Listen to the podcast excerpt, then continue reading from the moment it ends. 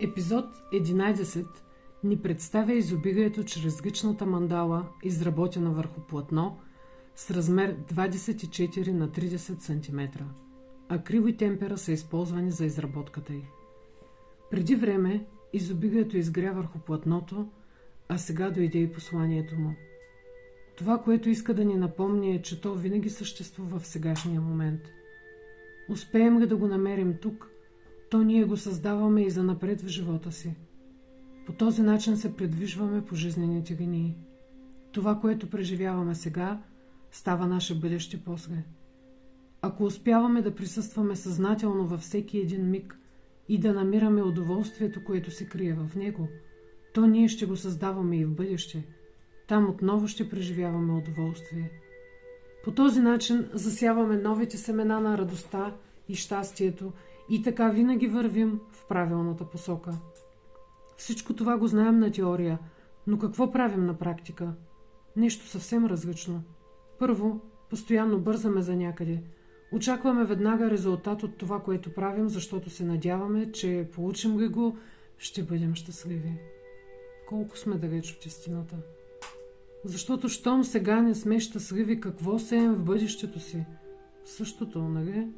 Бързане и препиране. А после животът отлетял. Всъщност, животът се върви, ние сме тези, които объркваме нещата. Второто, което правим е, че вместо да сме съсредоточени в дейността, която извършваме, мислите ни са заети с куп други неща, бягат хаотично из главата и създават напрежение. После казваме, че имаме главоболие – все едно стадо диви маймуни бягат вътре в главата ни, без въобще да са наясно какво правят и защо. Ако се замислям, точно това преживяваме постоянно. Бързане, блъскане и пъген хаос. Какво получаваме в живота? Много от същото, нали? А мечтите ни? Къде са? Нали благодарение на тях се придвижваме напред? Нали те ни дават нужния заряд, за да се развиваме? Защото това е цената на сбъдването им – нашето развитие. Забравили сме за тях. Няма време. В главата ни дебни критика, чиято задача е да полее с вряла вода всички мечти и надежди.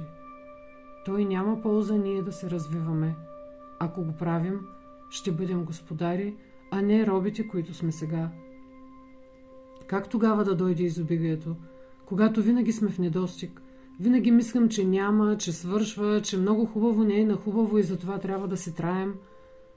Нека погледнем мислите в главата си. Нека видим действията, които извършваме и ще разберем, че получаваме точно това, което сме заслужили. Че никой не ни е виновен. Че решим ли, винаги можем да го променим.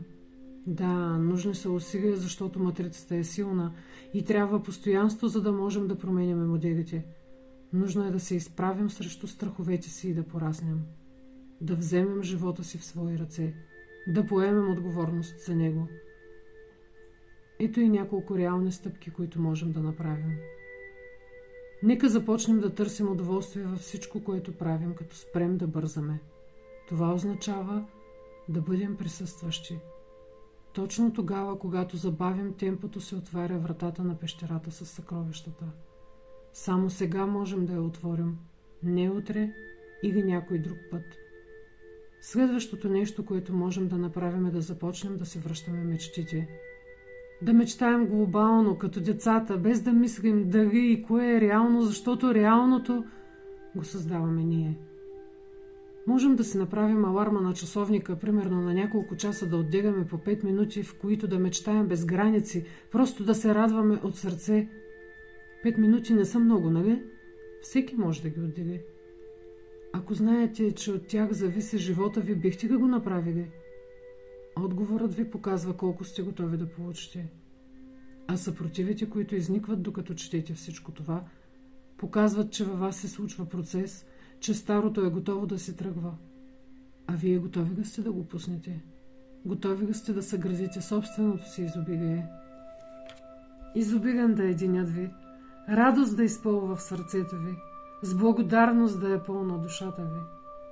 Ивет.